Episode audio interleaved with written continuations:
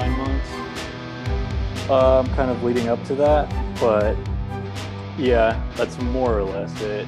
Um, I think we see eye to eye pretty much on on like art as far as that shit goes. Um, he's pretty cool, like as far as just like doing whatever. Like he told me, like when I was like when he like asked me to like you know do stuff for FUCT, he was like, you know, like we're pretty flexible and open, so like you, you literally do whatever you want. Like the chances are we've probably done something way more transgressive than that.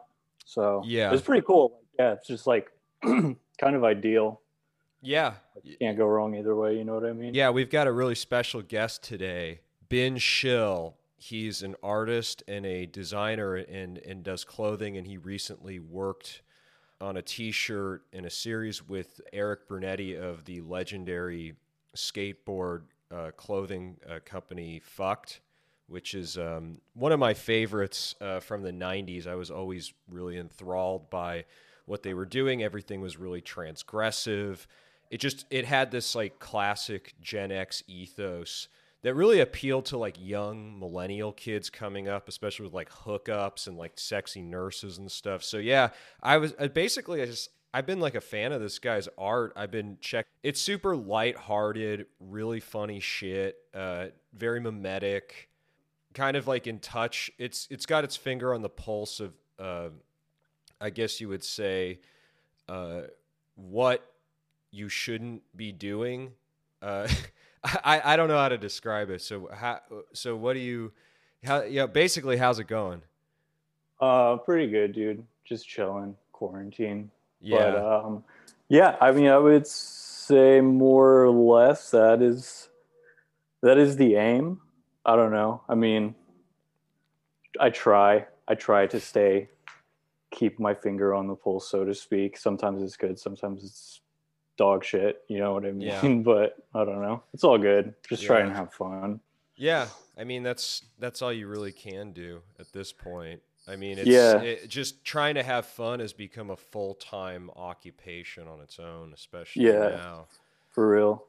You know, Yeah, like I don't know. Uh, I I just honestly just do shit that makes me laugh. Like that's pretty much it at this point. I mean, I don't think as far as like the, the landscape for art goes right now, it's like in my mind probably the most appropriate thing to be doing. I mean, yeah, I I, don't know. agree.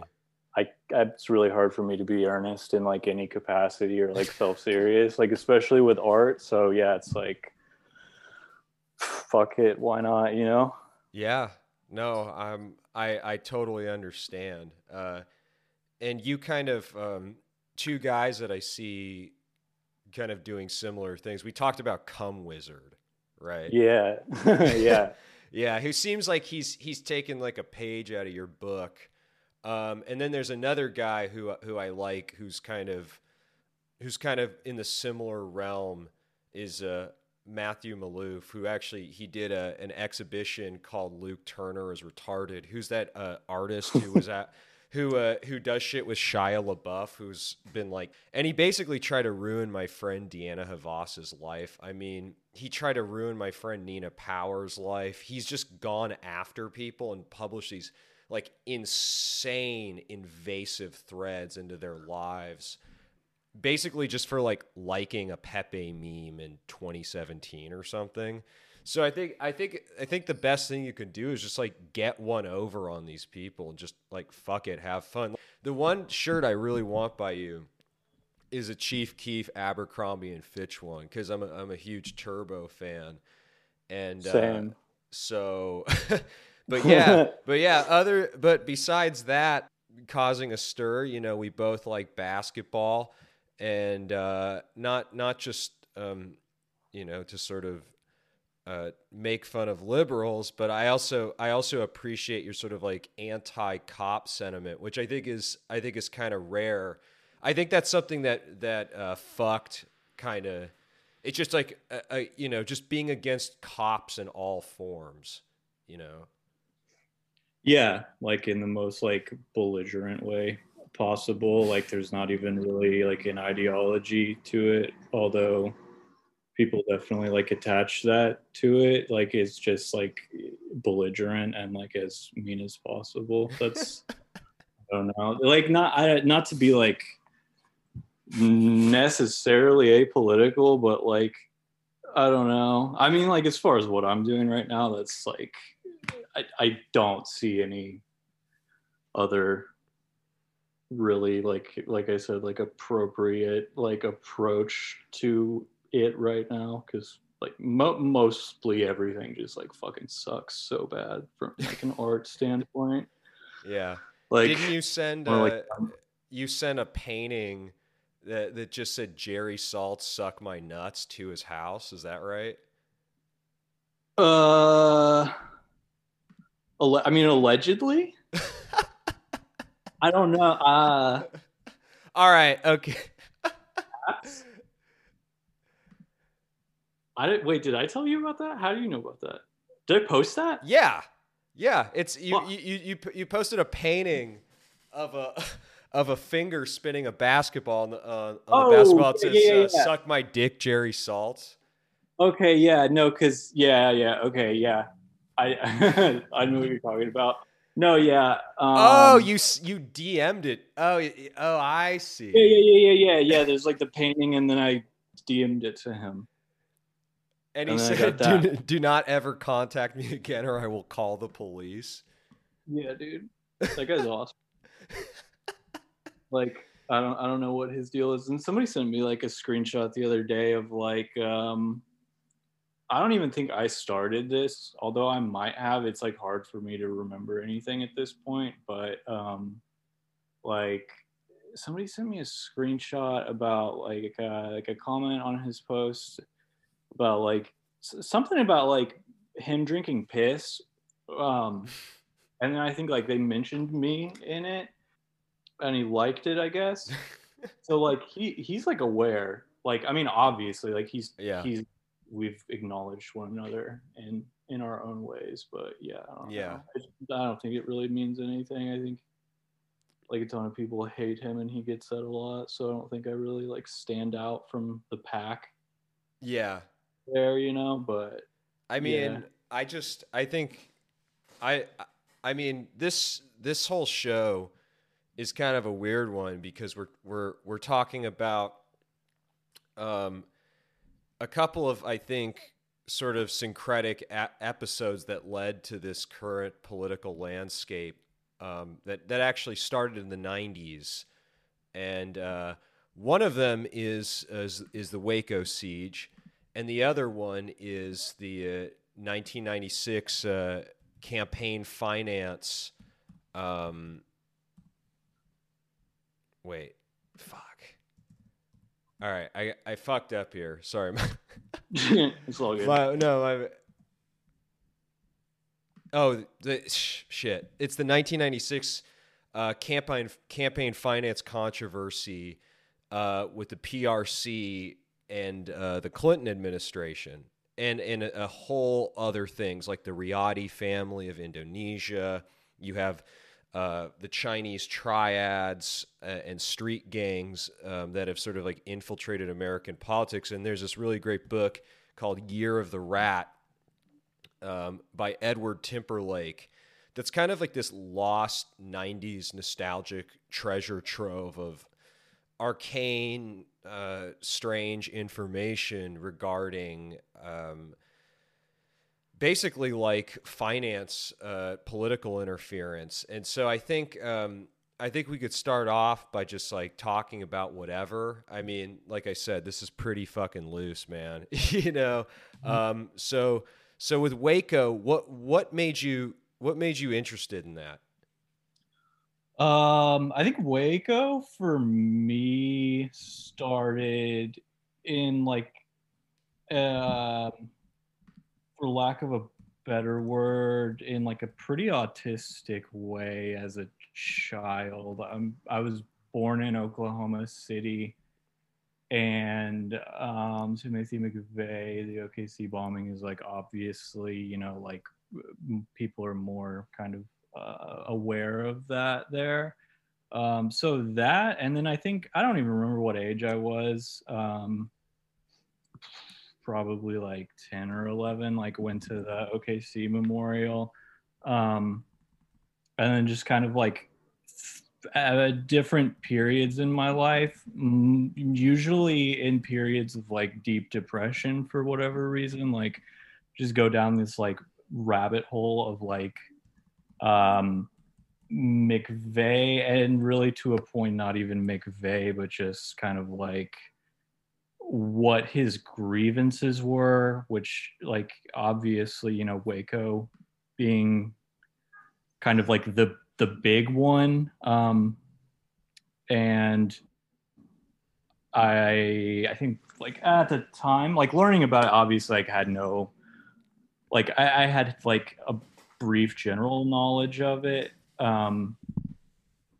and was like kind of confused as to why when Waco would get brought up, it's always like this hot button issue on like partisan lines of like what did and didn't happen. So I, I think like that's kind of like how I, and like I don't even want to say in like a true crime way although maybe like as a kid i was like more interested you know in like the morbid kind of like facts about that shit yeah but yeah. um definitely like as like i got older like um you do definitely kind of like start to see how things like such as waco um yeah for starters kind of and like they're um how they're just like grossly mishandled and how like the the government response to the atrocity is kind of this like deeply dismissive attitude of what happened and you know they they want to like brush under the rug. Um I don't know. I don't know if that even answers your question. No, no, no, it does. I mean, I think I think the sort of abstract morbidity surrounding Waco and just the kind of like benign response from the agents and the people who were there. I mean, they were doing things like when they shot that 17-year-old kid off the water tower and yeah. they had a burial for him. I mean, the tanks, you know, tank platoons were just we're we're literally just driving over the the kid's dead body that was barely buried beneath the surface. And you know, they joked yeah. on camera about how they were, you know, natural killing machines and these people are all they're all sort of beholden to whatever uh, command is there. But I think that there's I think there's this like abstract sense that people get when it, it's really I think it's really horrifying, just on a on a visceral level, to see the kind of um, just sort of blasé attitude towards the murder of basically like a multiracial. I mean, what isn't like? Aren't the Branch Davidians like? Isn't that like every like supposed liberal's wet dream of this like harmonic group of rainbow coalition of people? Um, all getting together and doing like profane sexual acts that, or like, you know, in this, I mean, let's take away the guns for a second, but I think it, it just becomes this whole selective issue. But you really start to see in the trials, the Waco hearings, the kind of like partisanship that emboldened this whole thing. It's like, I think when a lot of people say, "Oh, you know, like the liberals, they weren't always this fucking," it's like when you see Chuck Schumer up there straight up denying this shit. Um, yeah, it, like it, denying that they like burnt children alive and like yeah, just just so callously kind of the same way in which they'll just they'll you know bomb Syrian children without blinking an eye. You really start to think it's like, oh no, man, the fucking libtards have been this way for a while. I mean, it's yeah. just a it's a total corruption of of abstract. I just you would say a hermeneutical ethical code. Like it's just let's just rewrite the rules whenever we want, which is which is honestly the same sort of anti-moral doctrine of Nazism and fascism. It's select yeah. it's selective essentialism, and I think we're seeing this really slippery slope. you know, as they're doing things now to algorithmically comb podcasts now for disinformation. Uh, it's like you're starting to see this really slippery slope of like the the the rules they apply to some people but they don't apply to others and i think similarly and i think this is partially why they hated uh, the the branch davidians so much and just sort of like is because they represented an eschatology right like they were um, they were a religious group of people they were non-secular and when you have and the thing about Christianity, right, is that it preaches universality. And yeah. the one thing that liberals and fucking Nazis both have in common is they don't believe in universals, thus they hate Judeo-Christianity. I mean, uh, Hein, like Heinrich Himmler and all the Nazi occultist programs that they were running. I mean, they they tried to massacre Catholic nuns. I mean, they killed Edith Stein. They were gassing whole fucking convents. After the war, they had they had all these plans for a final solution too involving massacring the Catholics. So uh, I did like, not even know that. Yeah, I mean, it's fucking crazy. So it it really is this thing. It's like, well, if you have systems of universal belief, they make up like 0.1% of the entire population of China, but they're seen yeah. as a as a huge threat because because it's a universal system of belief. The thing about religious is like obviously it's fucking endowed with its fair share of hypocrisy, but you're starting to see how like less hypocritical it is than all of the other shit. Yeah, like yeah, I'd say like more or less definitely. And there's also kind of I don't I don't know um like the timeline on this with like Democrats. Not like just kind of like branching out from Democrats to just like their constituency. And I don't even want to like reduce it down to that, but there is like the whole sort of like new atheist um kind of like ideology i mean religion basically uh i don't i don't know i don't know if it's if it's that what it particularly is it's kind of always existed like since the 90s i don't know if it was like a reaction sort of to like reagan and his like um sort of like weird um like i don't know whatever kind of like like 50s in. Norman Rockwell kind of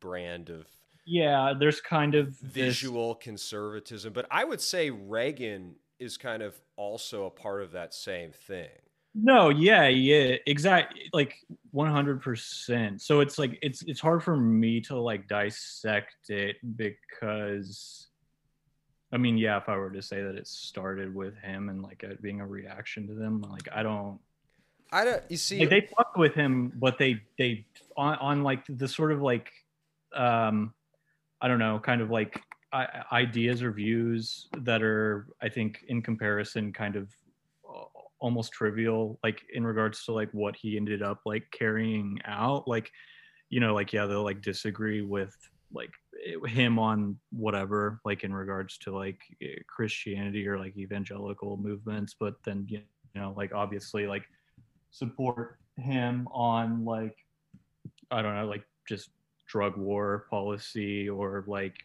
you know, like just like heinous firearm laws that yeah. kind of like go to serve this like specific type of person yeah. um that they they reframe kind of as you know well that's like, that's the funny thing about reagan was he wasn't a populist in any way and he was super anti second amendment. So he didn't believe in he was about you know as far as republicans go he was about as anti right to bear arms as you could possibly get i, I mean he was a fucking you know he was a ho- guy in hollywood you know yeah. so he he was kind of reared in that same bubble of LA, and LA is a fucking bizarre place.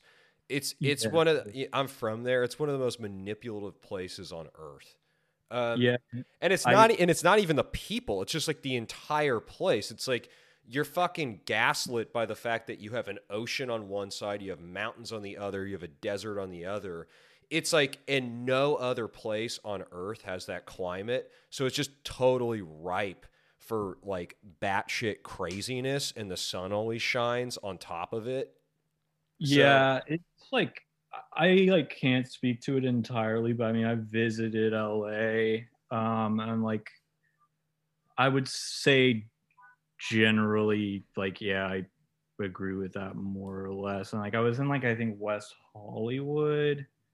I don't remember. Yeah, I think it was West Hollywood, but it was just like the bleakest shit I, I've like honestly ever seen of as far as like this like kind of perfect illustration of like um stark wealth divide of like you have a homeless guy like with shit all over his dick like on the sidewalk and then Yeah. like literally right next to that is like some like restaurant and like there's like a dude outside like on his bluetooth like Yeah. know, wearing like Gucci polo, like it, like just shit like that, like everywhere, and it's it's like I don't know, yeah, it's like I went there and was like honestly kind of like extremely like saddened by whatever it is that you call that. I and, don't, and it's and it's just gotten it's it's exacerbated itself in this post COVID world, um, in many many ways. Like it's gotten so much fucking worse. And COVID, it's like everybody there is this total mask Nazi, where if even if you're hiking outdoors, you and you're not wearing a mask, like they'll literally fucking like this like this one guy. Uh, he looked like David Schwimmer or just like some fucking douchebag. He was like, "Nice mask, Donnie," because I wasn't wearing one. I was like fucking outside, and I just like laughed at him and called him a libtard to his face. I just like I I'm just like I was like not having that shit. Yeah. I mean, and it's and it's aggressive there. It's like I moved to Austin and everyone here is more or less pretty chill, but man, they're they fucking foam at the mouth over there. But Yeah. another thing too is to get back into is LippoBank. Uh, speaking of of of the 1996 election uh, campaign campaign finance stuff, um, LippoBank, which is owned by the Riady family, which is this multi-billionaire family in Indonesia, um, they're based out of L.A.